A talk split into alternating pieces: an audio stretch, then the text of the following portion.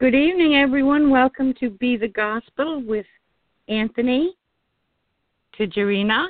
Did I say that right? You did. You're getting better and better. and he's going to give us a good, good, wholesome teaching tonight. Welcome to the program, Anthony. Thank you. Thank you. Yeah. Uh, tonight we're going to be talking about something that is probably one of the most misunderstood topics um, in Christianity, and and that's baptism of the Holy Spirit.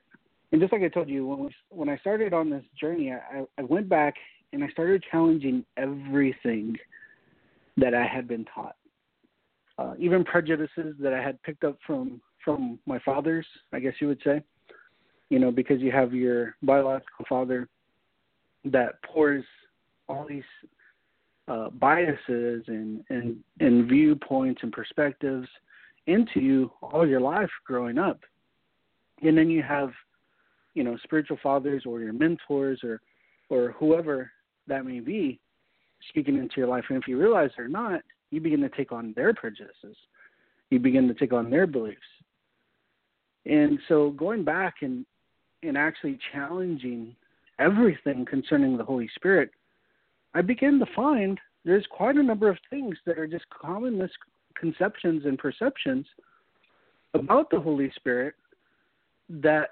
excuse me, that have really thrown a lot of people off. It's basically led us in the direction as a church as a whole in the wrong direction instead of going closer to God we've actually kind of estranged ourselves from God, thinking that we're doing things by the Spirit, when in actuality, we're doing things out of carnality. We're doing things out of our soul. And so, going back, you know, one thing that I had been taught most of my life was that the Holy Spirit only came on and, and indwelled people in the New Testament. And I've actually gone back and I've done a study, and and you can do it as well. Is go back into the Old Testament, and you'll find, I think it was 16 to 18 different people that didn't just have the Holy Spirit on them, but the Holy Spirit in them. And so this kind of destroys what a lot of people who teach on baptism of the Holy Spirit have taught in the past because it's saying, well, you know, here these individuals, for instance, uh, when God is speaking to Moses about how to make the tabernacle, the tent of, of a meeting, he tells him, Look for this man. And he names, he goes, In whom my spirit dwells. And has been given to him the wisdom of working with metals and the wisdom of carving and the skill and and he goes through and he describes everything that was imparted to him by the Spirit of God. And then you fast forward because you find it over and over. Even Ezekiel says, I am filled with the Spirit of God. And so when you get to the early parts of the, the transition between the old the Old Testament and the New Testament, and we we catch that before Jesus is born, right? Because you see John the Baptist was full of the Holy Spirit, and it says that when Mary met Elizabeth, that John the Baptist in the womb of Mary, I mean in the womb of Elizabeth, excuse me, uh, jumped or leaped, and immediately Elizabeth was filled with the Holy Spirit. Now, isn't that interesting? So it, it leads to the question what is the purpose of the Holy Spirit? Because if, if you can find the why to anything, then it begins to expose the purpose for everything. And a lot of times we don't take time to find the why. Because we assume in our because of our busy lives that the people we're listening to have done adequate homework. But here's the thing. We're people of habit. We're not people of intellect and logic as as much as we would like to be. We do everything according to habit. So you have a habit of listening to the same speakers over and over because you like them or because you can identify with them or whatever the case may be. But you never make it a habit, or usually most people don't make it a habit, let me generalize that, to go back and investigate what these speakers are saying to see if it's true or if it's not true. And the reason why I'm, I'm even bringing this up is because you begin to realize that just because they're a well known speaker or they're well known evangelist or, or whatever the case may be, doesn't mean that everything that comes out of the mouth is actually scripturally accurate. Because they're speaking out of that moment. And like I said earlier, sometimes they're carrying the biases and the prejudices and the, their preconceived ideas and everything else as they're speaking, and it comes out as well. And so I'm not saying that it's not the Spirit of God. I'm what I am saying is that God will use whatever He can, in in truth, of course, to reach people. So in spite of the failures and the frailty and and the biases and everything else, he still gets his message through. And so when we go back and we look at what's the purpose of the Holy Spirit? Why? Why did he fill and come upon people in the Old Testament? What was the purpose of that? And as you go through, you'll find that there was always a particular purpose for these people to fulfill in God's plan. So we find in the Old Testament it was only a select few that got to participate and have the Spirit of God dwell in them or dwell upon them. It wasn't everyone. And so that's what leads up to Acts chapter 2 that Peter explains. Because in the Old Testament, it was only for a select few to receive the Holy Spirit. So let's go back and let's look in the Gospels and see exactly what happened and what was preached and what was taught. Because as we go back and we look at the foundation, and, and you have to understand this is something that's covered in every single gospel. It's covered in the book of Acts. And so when you go back and you, and you look at this and the importance that the early writers, the early believers, the apostles, the disciples have placed on the baptism of the Holy Spirit is absolutely remarkable. And it can't be overlooked. So we're going to look at some of the proof texts that people often make an, an argument or a case for water baptism, and we actually see what it actually says for baptism in the Holy Spirit and its and its purpose. So when we see John the Baptist coming into the scene, we can go to John chapter one and we can we can easily see what's panning out as John the Baptist himself explains why he water baptizes.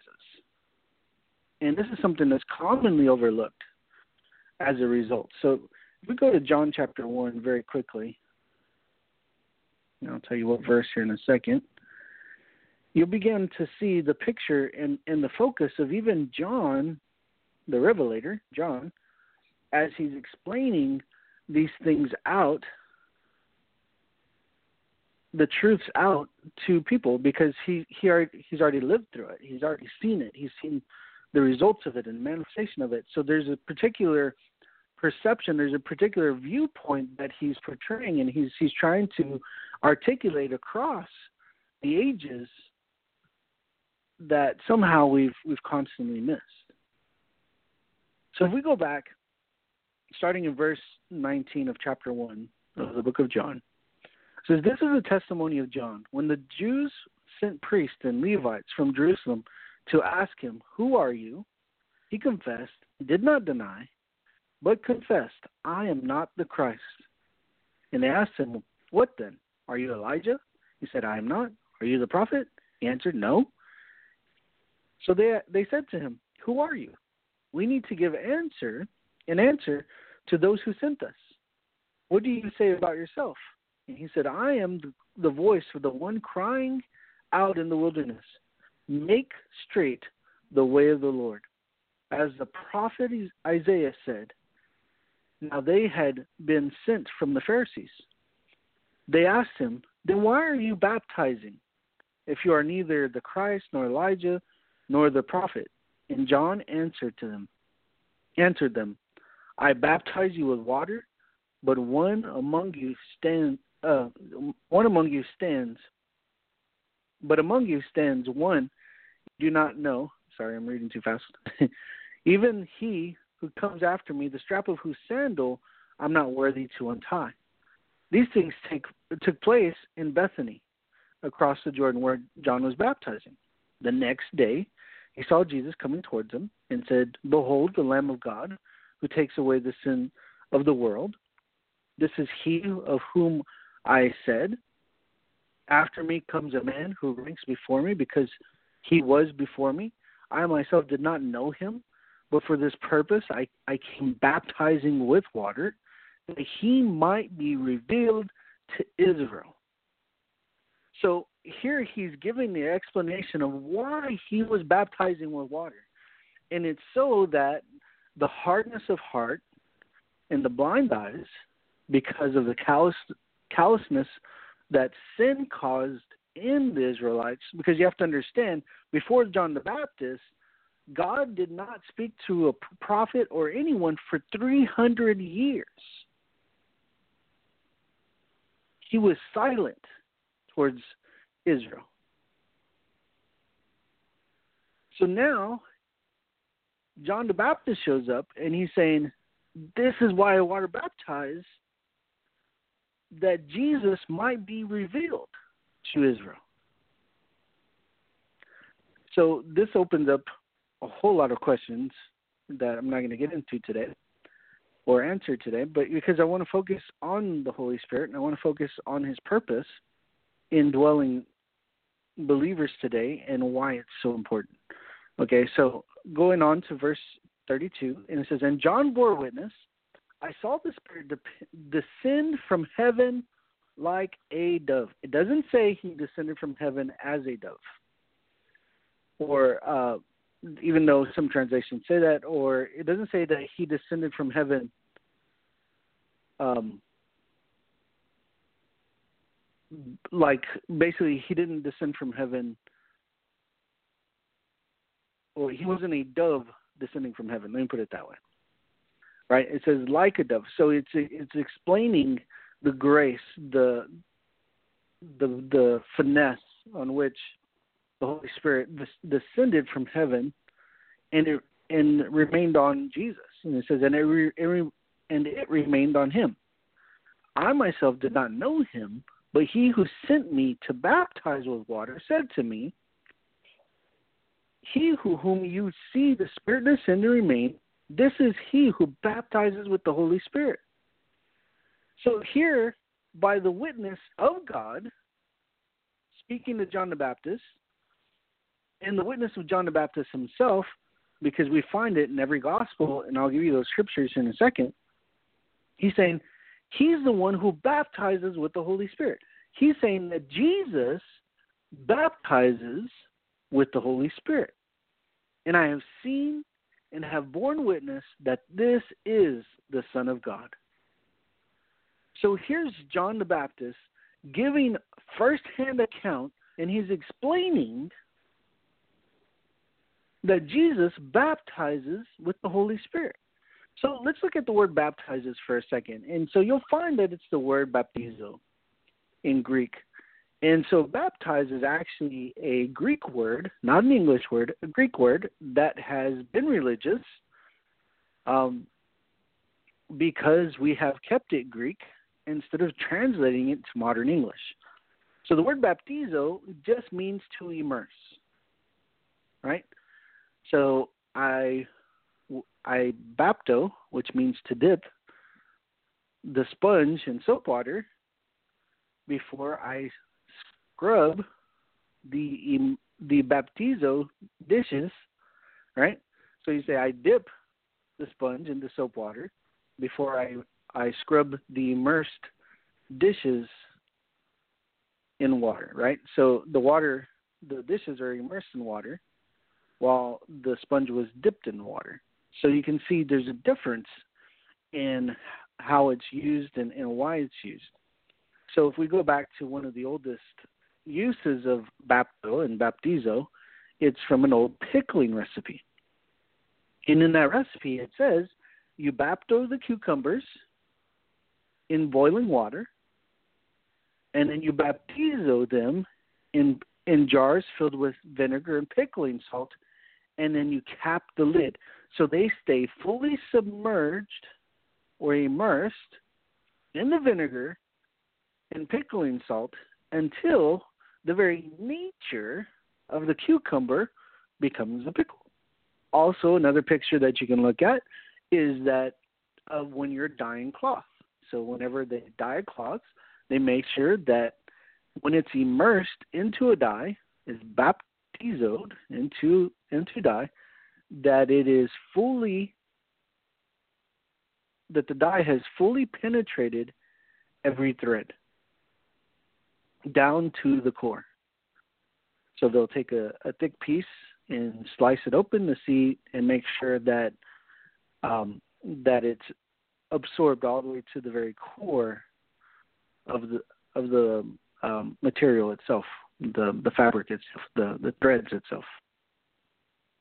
So that's the way it's used, and we see here that it's referring to Jesus is the one who who immerses with the Holy Spirit. Then it begins to give you an idea, okay, of, of what exactly is going on. So real quick, let's go to Matthew three eleven because this is where we're going to find another instance. Matthew three eleven, and here you're going to see this is John the Baptist speaking again. He says, I baptize you with water for repentance. So here he's openly saying, I baptize you with water for repentance, but he who is coming after me is mightier than I, whose sandals I'm not worthy to carry. He will baptize you with the Holy Spirit and fire.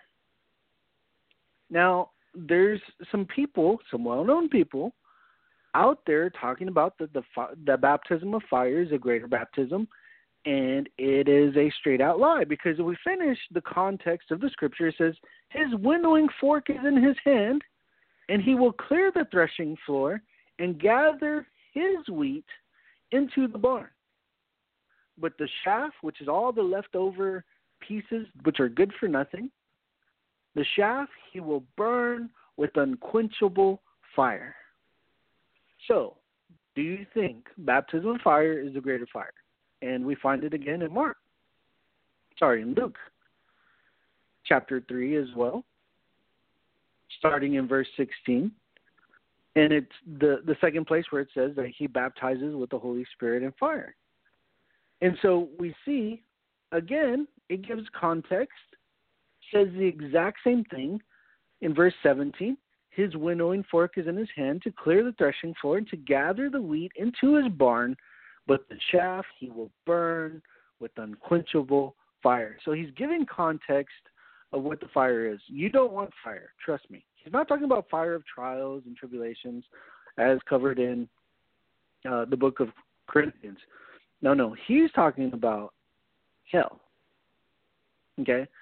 Burning with unquenchable fire. So when we look at descriptions of hell, that's clearly stated. All right, so let's let's go back and look at the Holy Spirit. He will immerse you with the Holy Spirit.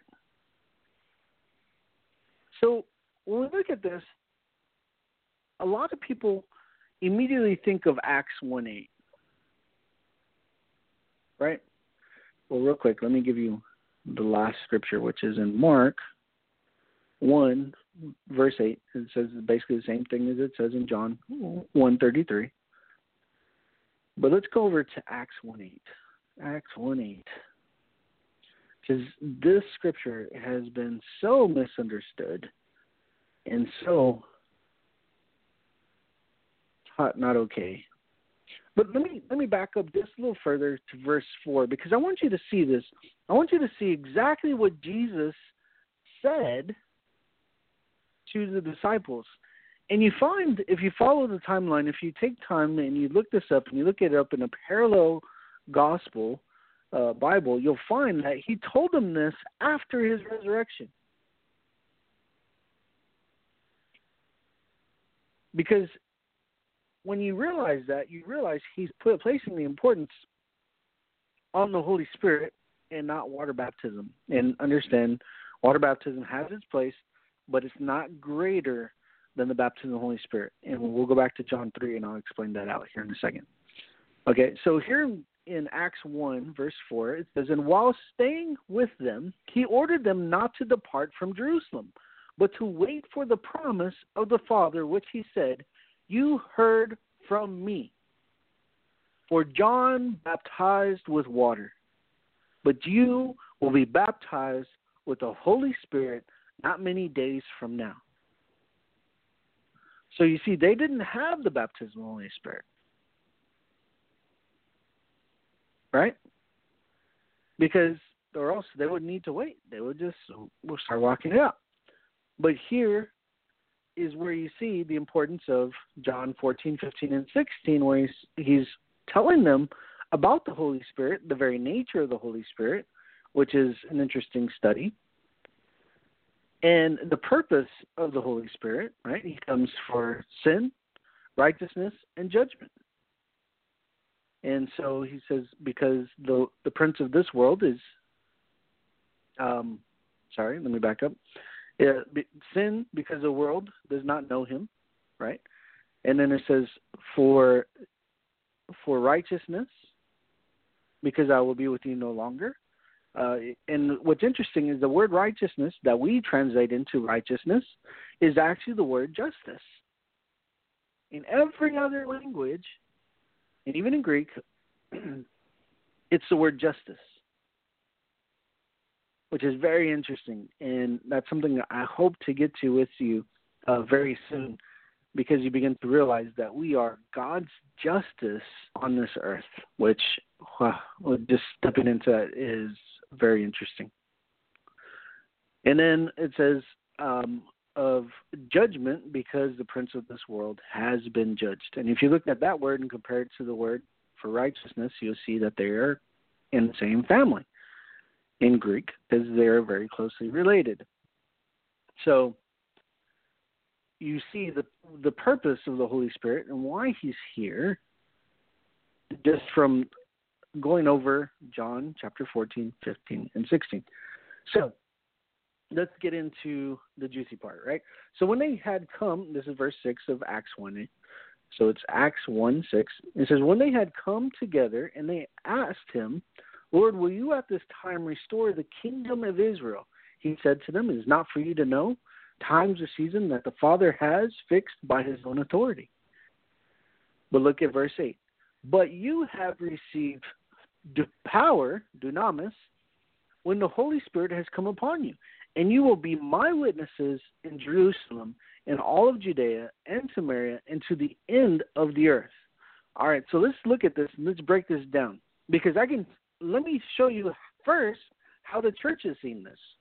You will receive power by means of the Holy Spirit, and you will be you will become witnesses of Jesus, right? That's the way most people read this. But they never take time to actually look up what dunamis means because there's five words for power. Five different words for power in Koine Greek, in common Greek.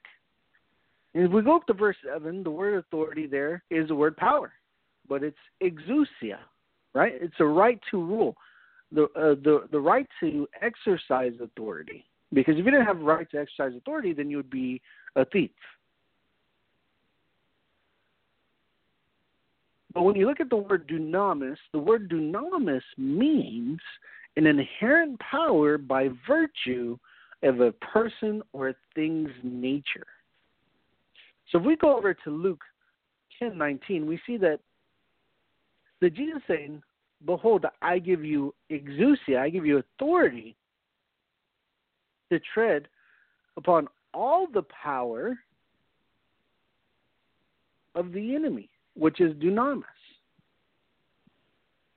Let me go there real quick, make sure I didn't misquote that for you. It says, Behold, I have given you authority to tread upon serpents and scorpions and over all the dunamis of the enemy. So you can see that the enemy has dunamis. In Acts 1 8 says, You will receive dunamis when the Holy Spirit has come upon you. So when you begin to realize that it, it's an inherent power by virtue that comes from the very nature of a person or a thing. And so you see that the Holy Spirit is a person, because he's grieved, right? He can be quenched. He speaks. There's so much that goes into it, and there's tons of scriptures that prove that he's a person, right? And so a lot of what people teach in churches around the world is that the Holy Spirit is the means to an end, and the end being power, and power for their ministries, power to make them well known and gain influence and do all these things. So they use and abuse the Holy Spirit, thinking there's no consequence whatsoever to their actions. And I'm sad to tell you, but there will be. And so when you look at this and you actually break this apart and you rightly divide this, you begin to realize okay, if it comes from the very nature of a person or a thing, whose nature is this power coming from? Oh, the Holy Spirit. Because when the Holy Spirit has come upon you, you will receive power. Not before, but after. So, as a result of the very nature of the Holy Spirit, power comes. And then you continue reading, and it says, And you will be my witness in Jerusalem and all Judea and Samaria and to the ends of the earth, to the end of the earth. So when you go back and you look at this, what makes you a witness? Is it the power? Because if that's true, then we can look at warlocks and Hindus and all these other people in religions and stuff, and we say, well, they operate in power, so they must be witnesses of God. They must be witnesses of Jesus Christ. And we know that's certainly a false statement. So, who makes you a witness of Jesus Christ? Is it power or is it the Holy Spirit? And you'll find 100% of the time it's the Holy Spirit. We find that by the Holy Spirit, love is poured out in our hearts. You find that faith or trust operates through love. You find that by the very nature of God, the goodness of God, the power of God flows. So it has nothing to do with us. The only thing that God requires of us is obedience and trust. And you trust because you're obedient. Or you, you're obedient because you trust. Sorry, I had that backwards. And because you trust, you become obedient. Is basically what it boils down to. So when you look at this and you begin to realize that everything comes from the Spirit of God if you're operating from His Spirit, you place your trust in Him. You you, you place your trust in God, and not of yourself, because then it's using your dunamis. Oh, we're stepping on some dangerous ground here, right? Yes, you have dunamis, but it's been tainted. It's been tainted because of the fallen nature of man that resulted because of sin due to the fall in Genesis chapter 3. So when we go into Romans and it explains the different natures, the nature of, of the first Adam and the nature of the last Adam, then you begin to realize and understand what is being stated, what is what is being portrayed, what is being said clearly.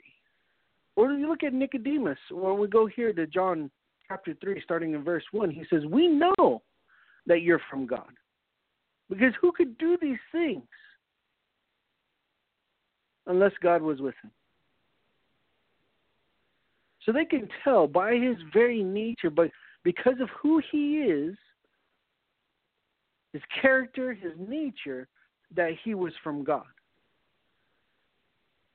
And John states in chapter 1 that Jesus, light, came to the earth and exposed darkness, but men loved their darkness more than light.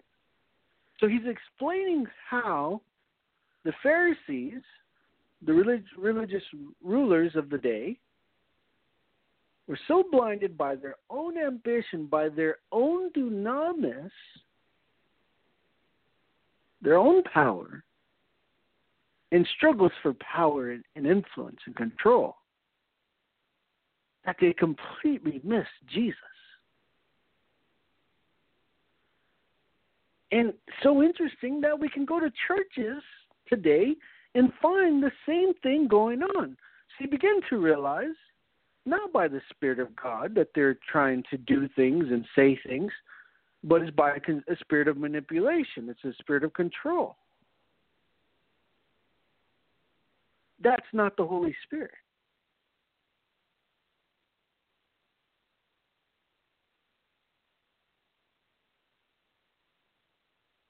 Trying not to get ahead of myself. So let's go to John chapter 3, starting in verse 1 says, Now there was a man of, of, of the Pharisees named Nicodemus, a ruler of the Jews.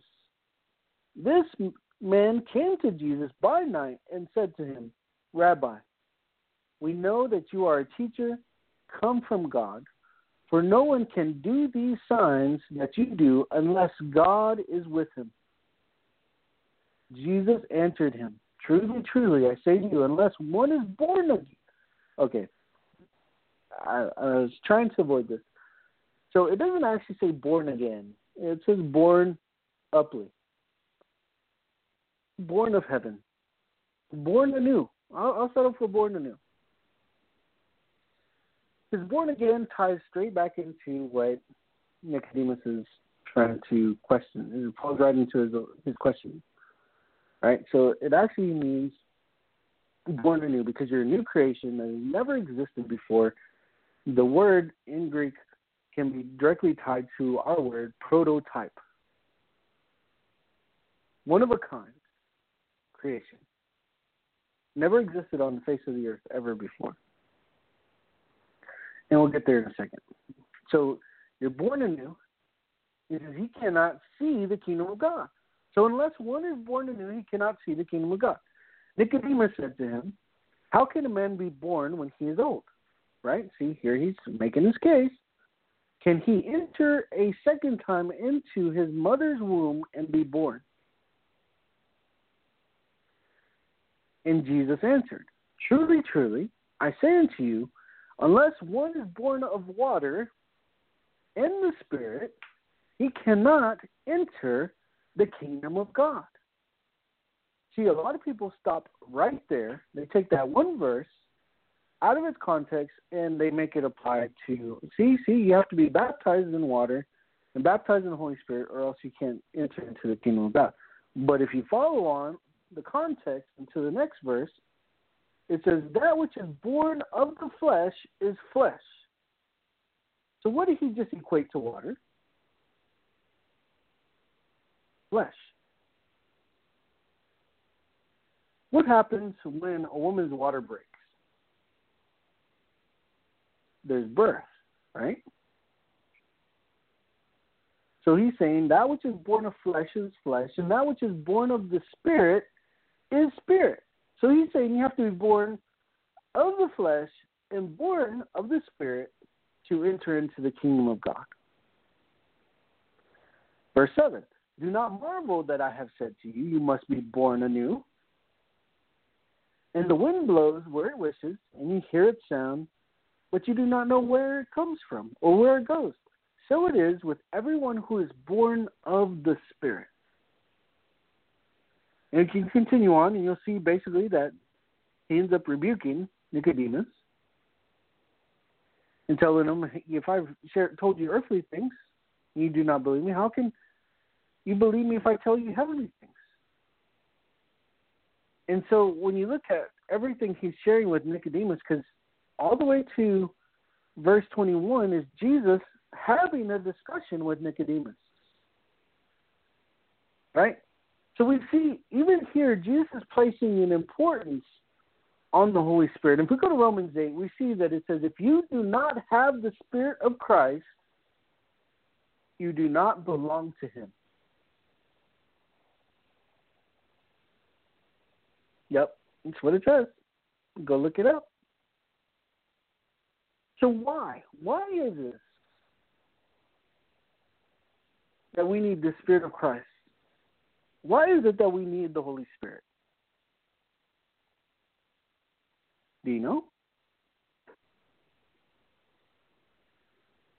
Because I'm going to pull this up and we're going to dive into this because you're going to begin to see exactly what Paul was communicating to the to the Corinthians.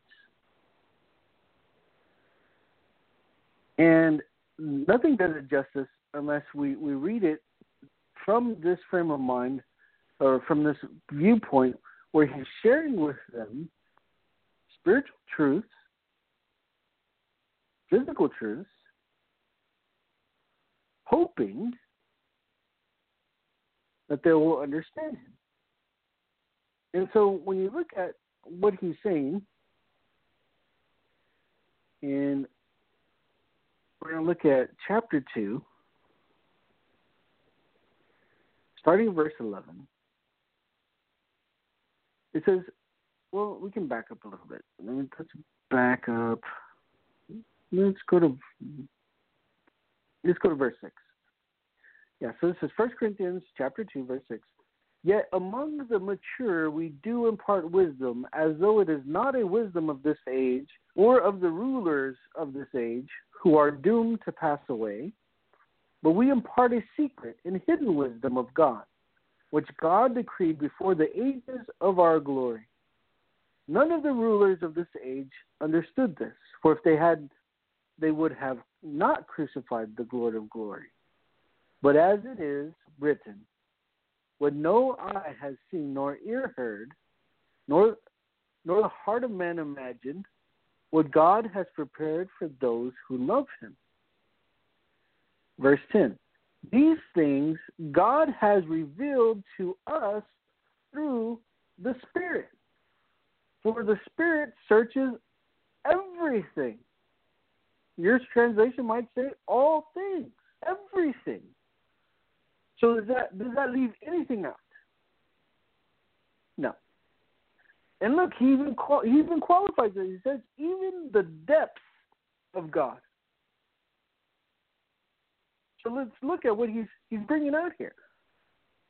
Verse eleven: For who knows a person's thoughts except the spirit of that person which is in him? So also, no one comprehends the thoughts of God except for the Spirit of God. So he's giving very practical example that your thoughts are known by your spirit, by your human spirit, or however you would say that, right? And so, just like he, we are made, the way he designed us, he himself is. So the Holy Spirit knows all his thoughts. We see that he searches out everything, even the depths of God.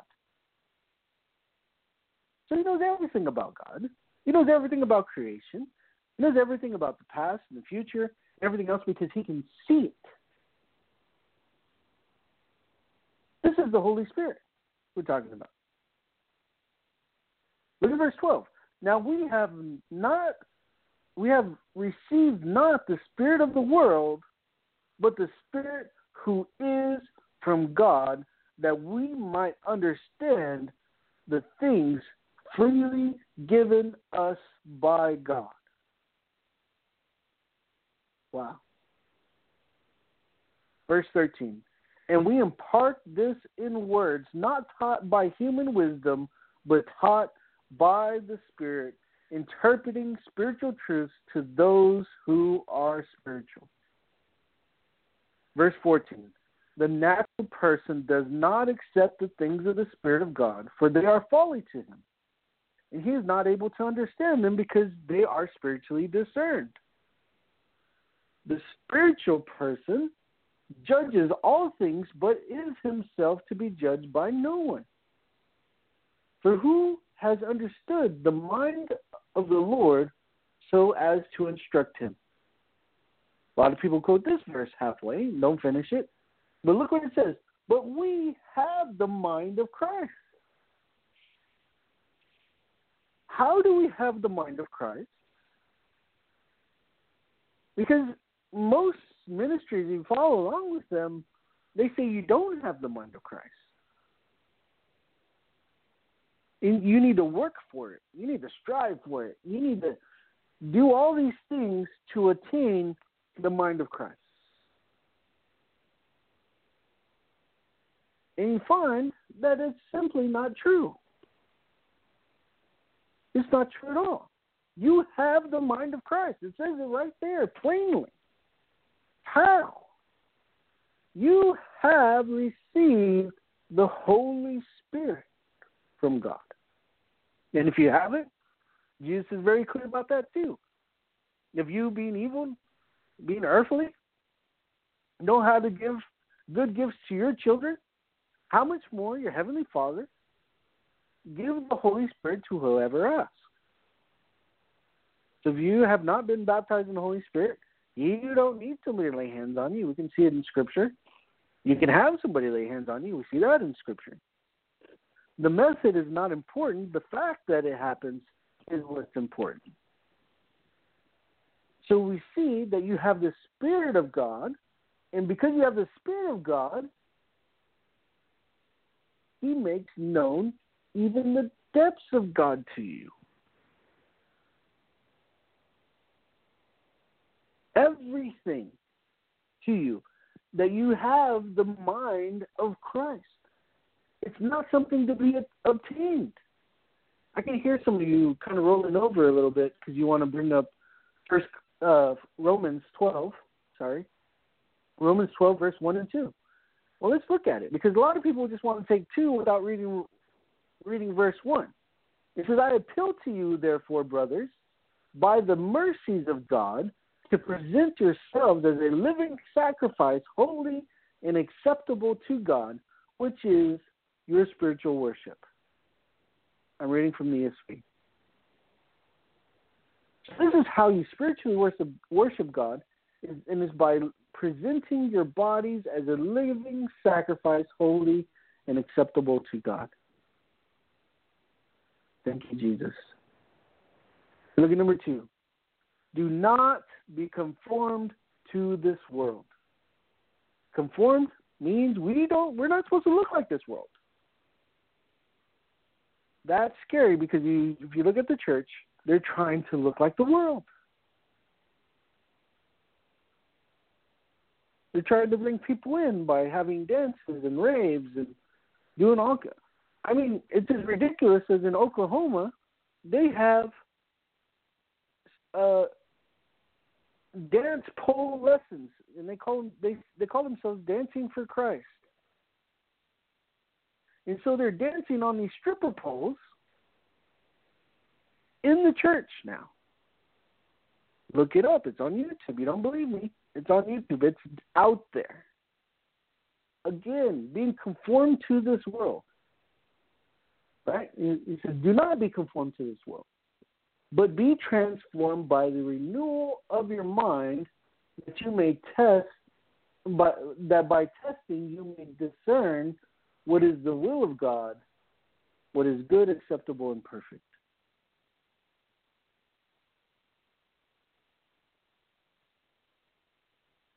So let me ask you a question. because that's what it, it, it ends up leading up to is how do you renew your mind?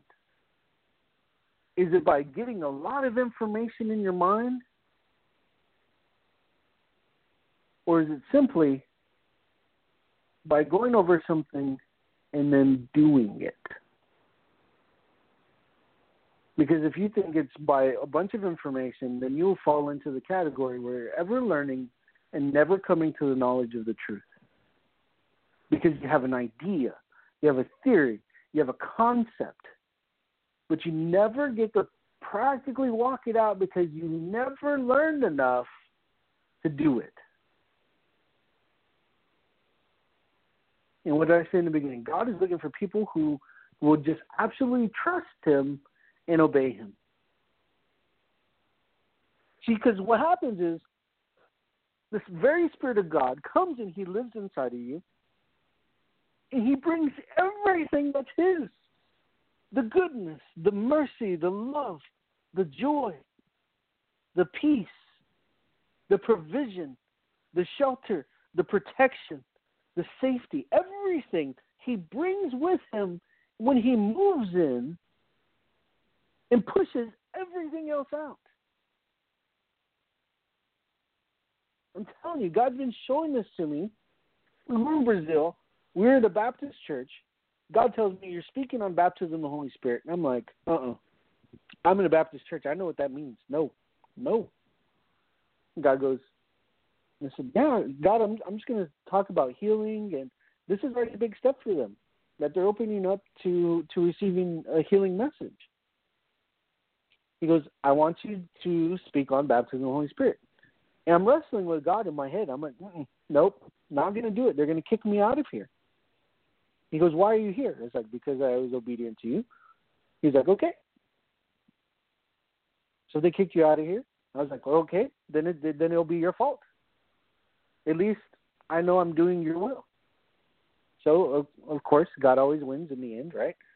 So I get up there, I preach a message on baptism of the Holy Spirit, and, and the reason why people keep falling back into sin is because they're relying on their flesh, they're relying on methods, they're trying to struggle and strive against sin, which is the very nature that they still have until they receive the baptism of the Holy Spirit. So when the Holy Spirit moves in, He removes the desire to sin because that's not who He is. That's not His nature. That's not anything to do with Him because He is holy. It's part of His name. Holy Spirit. He's absolutely pure. And I asked the church, I said, who wants to receive the baptism of the Holy Spirit? The whole church gets up, gets in line. Our team, we start laying hands on them. They're getting filled to overflowing with the Spirit of God. So we, we spend quite quite a time laying hands on all these people. And I noticed that they were coming up sick and leaving healed as the Spirit of God was moving into them. I kid you not. At the very end of the service, the pastor goes, Well, this wasn't what I had in mind. Uh, would do you mind praying for the sick? I said, Absolutely not. We'll definitely pray for the sick. I go, but I don't think you're going to find many sick people. What do you mean? I go, just go ahead. We'll see. He goes, I he goes, I know these I know these people. They're sick. They need healing. I go, okay, we'll see. So he called for the sick. Three people came forward. We prayed for them. God healed them instantly. Looked over at the pastor. Pastor just looking at me like, "What in the world just happened?" I go, "Ask them who got healed when they received the baptism of the Holy Spirit." And all of a sudden, you see all these hands shoot up. And he asked them to come give testimony. And they went down to the front and they testified just sharing about the goodness of God. And as the Spirit of God moved in, He brought all of His goodness, which is also divine health, and He pushed out all sickness. It was amazing. Absolutely amazing. In a Baptist church, all places, God is demonstrating His goodness. So when you go to Galatians chapter 5, 22 to 23, when you see the fruit of the Spirit, you're seeing the very nature of God.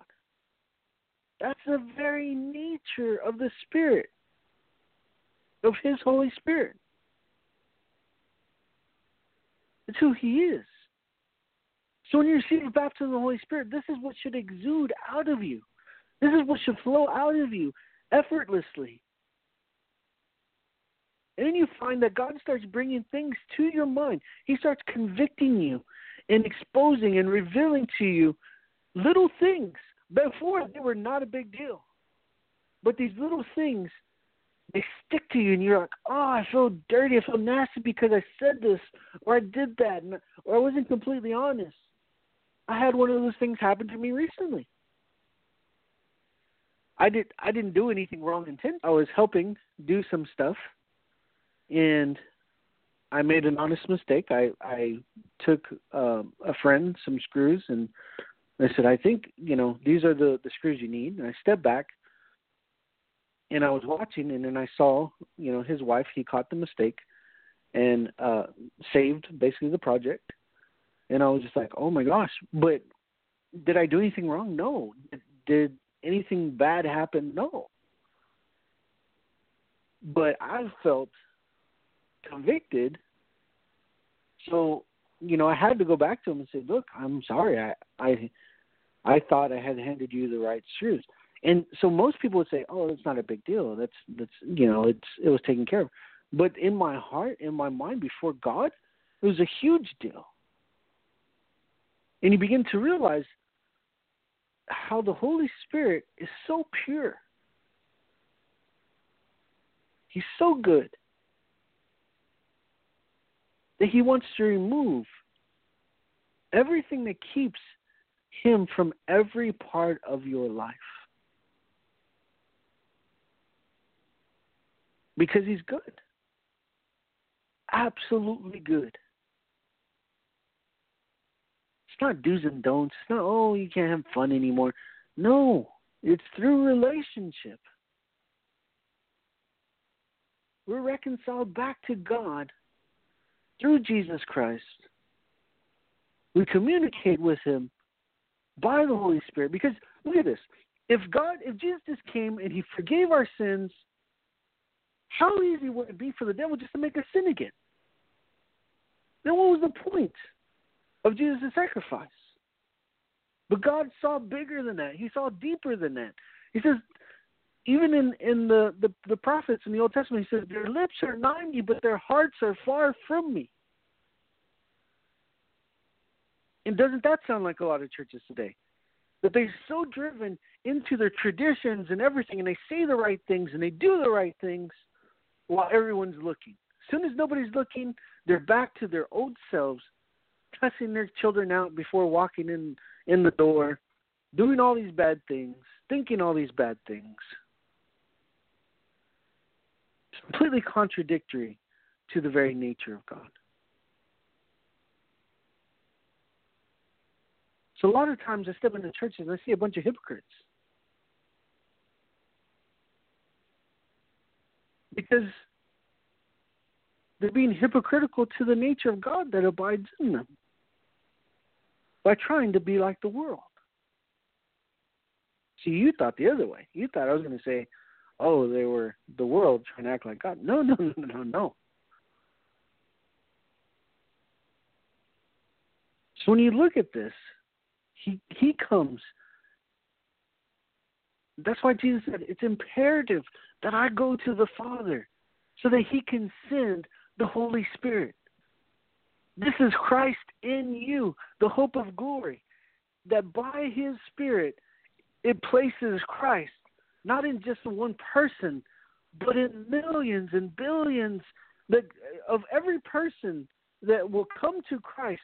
He comes and he abides in, and he lives in, and transforms into the image of his beloved Son. So we're no longer striving for works of righteousness by our own sake, by our own hands, but we trust in Jesus Christ who made us righteous before a perfect and good God. So Holy Spirit comes so that we could be witnesses of Jesus. You realize the word Christian was never said from brother to brother who who were believers. It's what the the non-believers called believers. And it means Christ like. Exactly like Christ. Imitators of Christ. And they didn't understand. It wasn't, oh, I have to do this because this is what Jesus would do. No, it's this is what I do because I have the very nature, I have the very heart and the core and the essence by the Spirit of God residing and living in me. See, now bells are going off in your head, right? Because you're starting to think, oh my gosh, that's what Paul's talking about. He says, don't you know that you are the temple of the Holy Spirit? Right? Because you begin to realize that his very nature, he's given us. He's put away the old nature, put it to death by the cross and all the ordinances and everything that was written against us. And he's given us his very spirit, the very essence of who he is. And that's why it says here in Second Peter 1 verse 4, it says, and by which he has granted to us his precious and very great promises, so that through them you may become partakers of the divine nature, having escaped from the corruption that is in the world because of sinful desire.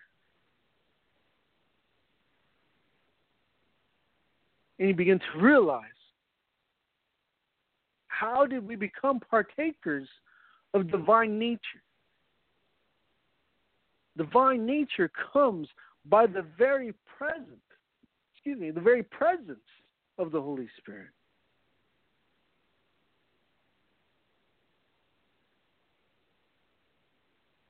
I hope you're understanding what I'm saying here. The importance that Jesus, the disciples, the apostles, even Paul, we're all pointing to is the Holy Spirit and His presence in your life, and you being fully immersed in the Spirit of Christ, in the Spirit of God, because you take on His nature, and then you begin to operate and move by His nature. You want to see the sick healed? Get a deeper understanding and walk in relationship and fellowship and trust in obedience. You want to see miraculous things happen? You want to see great deliverances? Do you want to see great defiance in against the the kingdoms and the kings of this world?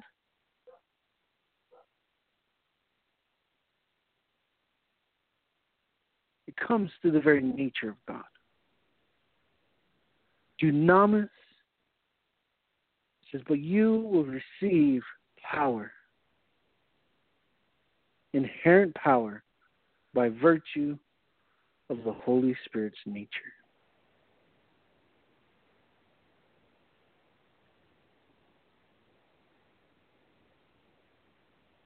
And that's why I teach God is healer. Because we go to John 1, we begin to see, we begin to realize this is what John was talking about. This has been our testimony from the beginning. John 1 5. That God is light, and in him dwells no darkness. And God started showing me a light. When a light turns on, does it struggle and strive to use dominion and authority to push back darkness? No, it's just being true to its nature.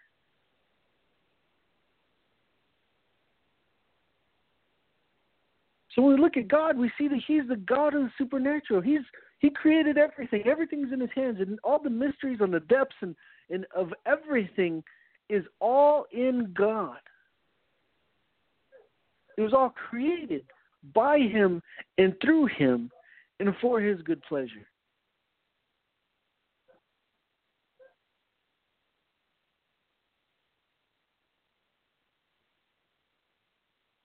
So everything functions and flows out of his nature. Let me share this last story as I'm finishing up. So I was there in Brazil right before I came back, and I think I've shared this before. And it started raining on a tin roof at this church, Eternal Rock, in Sao Paulo, Brazil. And it just couldn't hear anything. It was so loud I couldn't hear myself in the monitors. I couldn't. And I could see people making faces and turning their ears toward me because they were straining to hear what I was sharing with them. And I asked them, Can you hear me? And they're just looking at me and they're just shaking their head like they were pointing at their ears and they were saying, No, no, we can't. They're shaking their fingers like, No, we can't hear you. So I said, Give me a second. I turned around. I didn't even think about it. No honesty, I didn't really think about it. I just turned around and said, Right now, rain, you stop. In Jesus' name. And as I turned turned around back to the crowd, the rain had completely stopped. The second I said amen, it completely stopped and said, How about now? And they erupted in praise toward God. And I, I began sharing with them. I was like, You have the. I go, Jesus did it. You have Jesus living in you. You can do it too.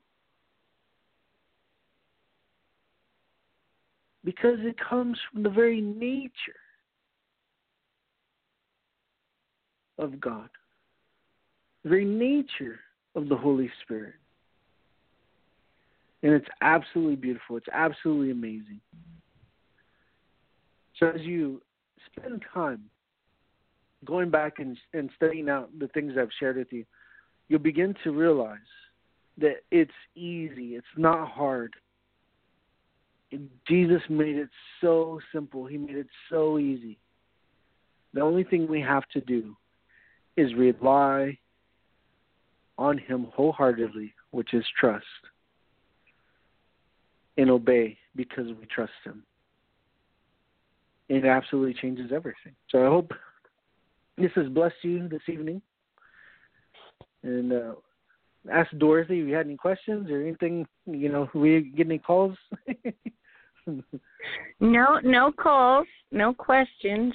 Um, but that was really interesting because you know you know how sometimes you you go through your walk and things happen and you just you don't exactly know why or maybe I'm the only one that does that but no I'm I'm there with I you.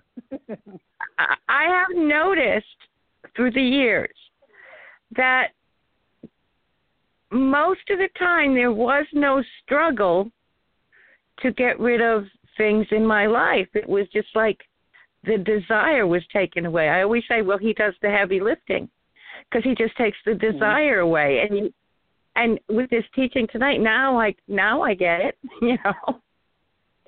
Yeah, yeah. There was there was a young man um, when we were in Minnesota that he had a meth addiction, and I was just sharing how God is good and his nature is just he's just complete goodness. And he said, "So you mean God can take away my meth addiction?" I said, "Absolutely." So at the end, uh, a friend of mine, who's part of our ministry team, prayed for the guy. He completely gets delivered from meth, Dorothy. It was amazing. Wow. And then he turned around and he, he basically said he hadn't received the baptism of the Holy Spirit.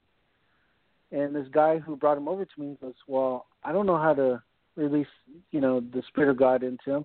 I go, It's simple. You don't do nothing. And he's like, What? I go, Just grab his hand. So he grabbed his hand and said, Right now, in Jesus' name, just receive the, the Holy Spirit. As soon as he said that, this guy starts getting hit. I, and I can sense physically the Spirit of God flowing through my belly, through my arm, and hitting him. And he just wave after wave. The only thing I could say is like a like electricity hitting this guy. And God goes, There. I said, Okay, there you go. And he's whoa, whoa, he was just freaking out.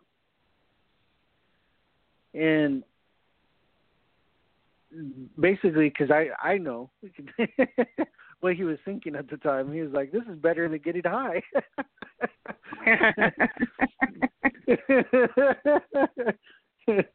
and uh and the the man gentleman next to me is like he goes that was amazing. I go you could sense it too huh? And he's like yeah i could.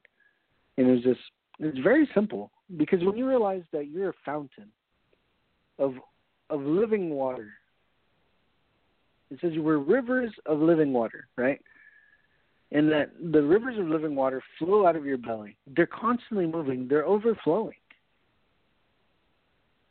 and so when you direct it in, in towards a person to be filled with the Spirit of God, it's like you're taking a huge water hose and you're opening it up on them. and it just completely you know what I mean? And you're just completely like and they're empty.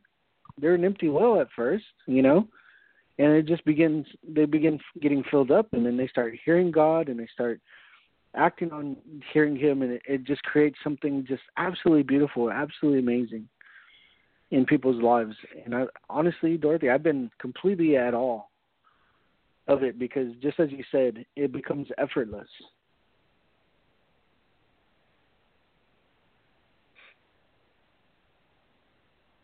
And that's not to say that he's going to take everything away. Some things we do have to work on, but it's it's oh, more yeah, an obedient and trusting thing. Yeah. But yeah. yeah, he does the heavy lifting most of the time. Yeah, he does. Yeah. Well, even on those things that you're saying, like you're saying, when when we struggle with something in particular, it, it says that we're led away by our own lust, our own desire, and it's simply surrendering that desire back over to God and making that conscious decision to truly do that. It goes, and it goes quickly. See, because a lot of people think they can fool God by saying, "Well, I'll I'll I'll say that I surrender it, but really in my heart I don't surrender it." No, no, God sees your heart. He knows exactly what's going on in your heart. So just because you got your hand caught in the cookie jar, you know, somebody walked in and your hand's in a cookie jar, doesn't mean that you're actually repentant. You might be sorry that you got caught, but it doesn't mean you're actually going to change from ever taking the cookies when you're not supposed to have the cookies. You know what I mean? Mhm. Exactly. And so when you realize that God sees your heart completely, then you might as well just be honest and open with Him. He respects that. You know, I have I have some friends that um in the past they've struggled with a lot of physical ailments and issues and they were so careful not to say the wrong thing and and everything else. Like it doesn't matter, you know, if you say the wrong thing or not, because you're trying to do it as a method. If in your heart you truly don't believe it, that's why it says you believe with your heart and confess with your mouth that Jesus is Lord. So just because you think you can you can say the right things, all of them that validates you, that that makes you correct. No, sometimes God just wants you to be truthful with Him. God, you know what? I messed up. I need help. And then help comes knocking on your door, and you're like, "Oh, okay. Well, this isn't what I had in planned. It would have been much easier if you would just done it this way." Or you're gonna tell God how to do it. Now you got to submit your pride. So God's killing two birds with one stone. You know.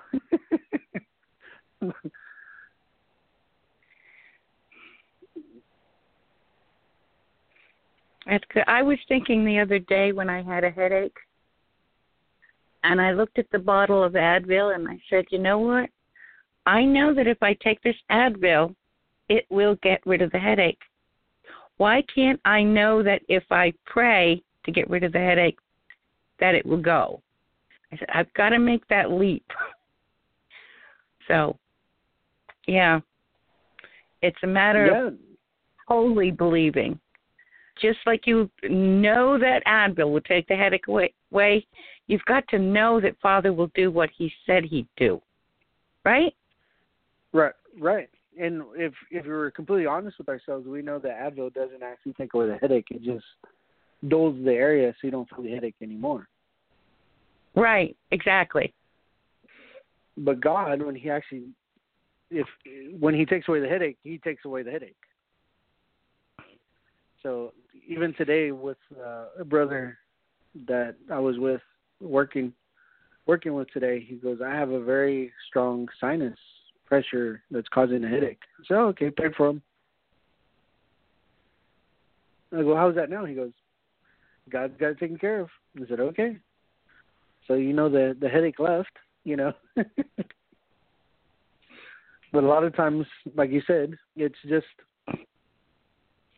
knowing that that God does it 100% of the time. And because he's good. He's absolutely good. So when you know that he's absolutely healer, he absolutely sees people's hearts. He even sees, you know, and hears their thoughts. And we can see that with Jesus, right? Constantly, he was hearing people's thoughts as they're trying to plot against him or attack him or just thinking something ridiculous it, he was able to discern their thoughts. And this is something that a lot of people think is kind of spooky and scary, but you find as you step into being obedient to the Spirit of God, because of the relationship and the fellowship, then you find that oftentimes you begin to hear people's thoughts. And and it's kind of kind of crazy uh, when it first started happening to me, I was I I got to share on a Sunday morning at a church, and as soon as I started to sh- to like get into the real uh, thickness of the message, I started hearing all these questions and thoughts in my head, and I thought I was going crazy, Dorothy. I thought honestly, I thought I was going crazy I was like, oh, maybe I studied too much. Maybe I put too much pressure on myself to do this, or something's going on. And God told me start answering the questions. So I said, okay. So I I stepped back and I started answering the questions. And at the end, I had almost for every question, somebody come up to me and say, "Oh, when you that question that you answered, because that was my question." And a number of people would come and do that, and I'm like, oh my gosh, I can hear their questions. This is creepy. you know? and and so basically God started showing me, you know, that even though the words are coming out of my mouth, in the spirit, he was helping me line up the questions so that everybody could hear the answers to the questions so they would get the totality of the message because a lot of people don't listen until their answer until their question is answered. Right. Yeah, I always like when you pray for someone. Yeah, when someone asks for prayer, I was trying to explain it to someone, and and I don't always explain things well. And I says, well, this is how it is. Somebody asks you to pray for them. They tell you what they want prayer for, and then Father comes in and tells you what they really need prayer for. So it's yep.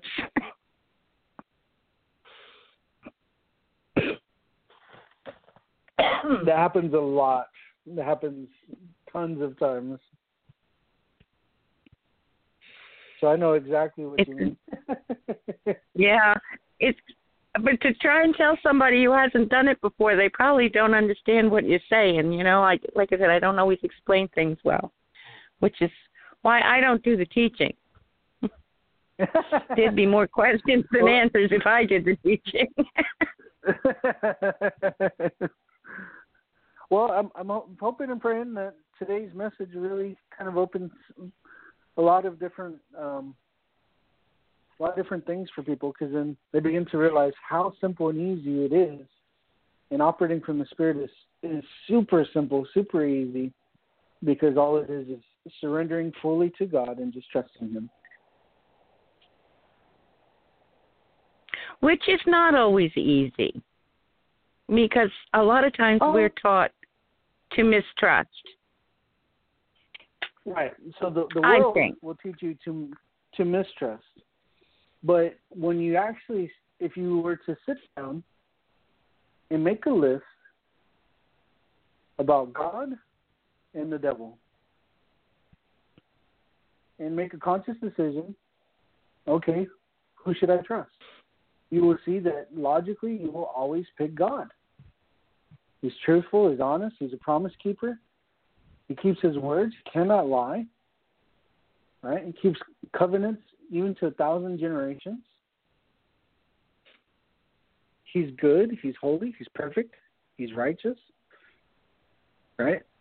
And then you look at the devil. Right. He's a covenant breaker, never keeps any of his promises.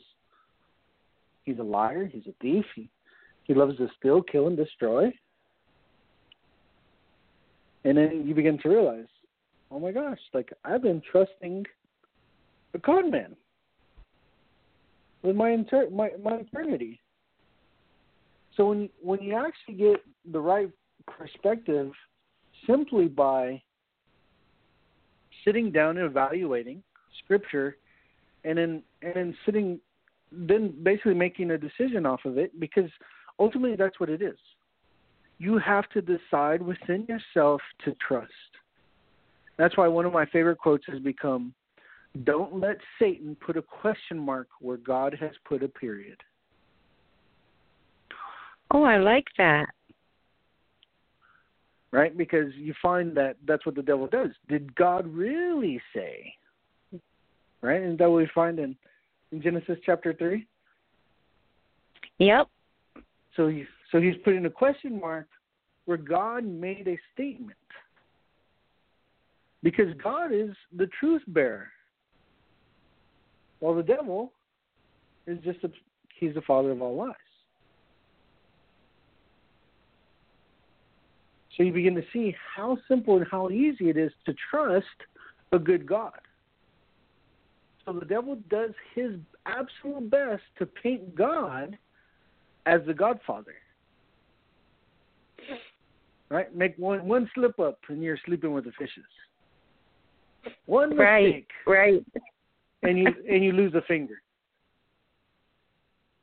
Because that's God teaching you a lesson. That's rubbish. It's poop. Because that's not who he is. That's not his nature.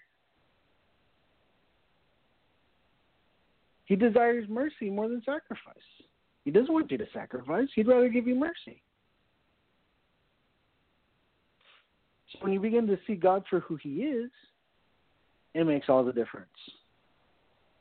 And so, you know, I'm glad you actually brought that up because we're we're going to be launching our first uh, nine week nine week or more uh, course on our Bible school for the nature of God. So, in in the nature of God, we're going to cover the redemptive names of God, which there are seven, and then we're going to cover uh, I am, and dive into dive into that. So you begin to see God through the correct lens, the the correct paradigm, and it lays a foundation for a believer's walk. And so right now we're basically offering a special um, for anybody who gets in for the this first session of in, that's half off. Basically, it's going to be 600 for the full course later on, but we're offering it for 300 because it's a lot of work. It's it's going to be a lot of lots of teaching, lots of engagement, and for us, it's all about um, practicality. How to apply these simple ideas and concepts to your life on a regular basis. Because if you can't apply it to your life, then what's the point? If it doesn't change your exactly. life, it doesn't challenge you. Right. Then what's the point? And as much as you know, I would like not to charge for anything. Uh, we find, and even taking counsel with other ministers, they say if you don't, if you do it for free, nobody values it. That's a very old maxim, and it's true. Yes, that's why. And a little off the track. It's, it's, I when I worked at the animal shelter, we always charged adoption fees, just so that the person would place some kind of value that they could see on this animal. mm-hmm. So. Yeah, and it's honestly one thing that I've struggled with. Cause I'm like, God, I would love to give you know this out for free, and You know, just sell one of your cows in heaven and I'll be good. And he was like, No, they won't value it. They won't they won't take what you're saying seriously. And so I'm like, okay, God. So we'll we'll do it this way because you know I've wrestled with him about it. But you see, in in our culture, we if anything that's free is is cheap, right? Not, mm-hmm. It has no value. And so, so we're going to be doing that nine nine week course um, for for half off for the first course, and then it's going to go back to to full value because it's it's going to probably looking at it, it's it's going to be o- easily over forty hours of, of teaching and training. It's going to be basically a semester in a Bible school. That's how deep we're going to go. That's how simple we're going to try to keep it. But we we want people to be able to go through it and make practical application in their life and, and begin um, changing how they see God and how they interact with with others around them. So it'll be good. We're we're really excited about that, and and we have a lot more in store that we're going to be coming out with. So it's, going to be good. And that's going to be through your website. Yeah, it's, it's in our school, uh, Be the Gospel Institute, and if you go to our website, bethegospel.com, there's a tab that says school. If you click on that, it takes you straight to it, and you can just sign up for free.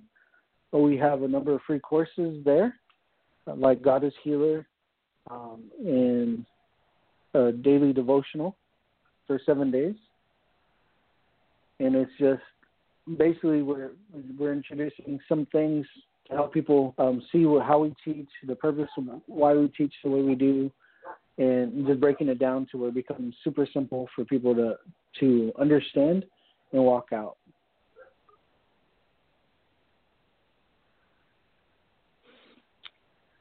That sounds excellent. Oh, she wants me to post the website, Rhonda Ann. Okay, it's ah, I've got the chat room open on the computer and I've got the studio open on the tablet, so I'm a little. Oh. then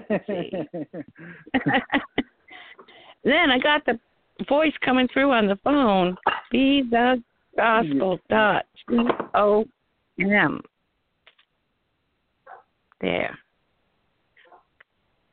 that website is also referenced in the show notes every show that Anthony does. So if you ever forget it, just go back to one of the show pages and right under the description, the link is there.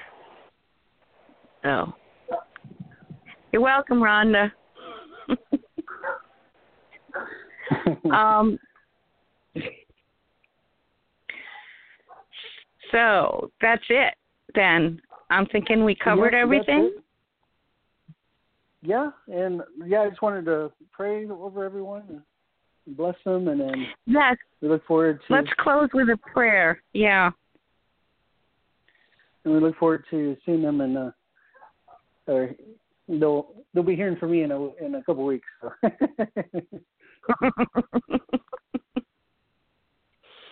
and so basically, okay. we'll be talking about how to to flow from the Spirit of God um, next next time we're on. So it's going to be very interesting. Some things God's been stirring up in me uh, that that shows how simple, how effortless it is. Uh, just simply trusting God, and it will challenge people, but it will it will be absolutely amazing. Uh, like real quick, uh, was that went to go see a movie with a friend, and um, when we were there in line, I saw a young man with a cast all the way down from above his elbow down to his hand. And I just asked him if he had any any pain or any issues with him. He goes, Yeah, I had a very bad break and I'm in a lot of pain. I've actually been struggling with the pain. So okay. I was like, Well, I'm gonna pray for you and God's gonna heal all of it right now. And he was like, What? is it okay if I pray with you? He goes, yeah. Yeah, if it's going to take away the pain, definitely. So I prayed for him in the name of Jesus. I realized he had a Middle Eastern accent. So I, I've just learned not to look at them while, while I say in the name of Jesus. You know, I just praying. so, in the name of Jesus, Amen. And then he just his face changed, and he looked at me. He goes, "Thank you, thank you so much, thank you for praying." I was like, "So how does it feel now?" And he just started telling me the story, and I said, "No, no, no. Like, do you have any pain left?" Because my my uh my my group was walking off, and uh he goes, "I have no pain." I said, "Awesome. Well, you take care." And I shook his hand, and I, I went inside to to to meet my group. And so he he was walking in slightly behind us, and he was wiping his eyes. So I don't know if he was clearing something from his eyes or or if he was just completely touched by God. But it was it was beautiful. And just see how God has you in certain places for a particular purpose, even though sometimes we think that it's an inconvenience, you know. but God has you there for someone. So that's some of the things we're going to be covering next time around. Okay. So let me go ahead and pray and bless you and and and close. Is that okay, Dorothy? Yes, that's absolutely fine. Go right ahead. Okay. Because I, I can probably talk for another hour if you needed me to.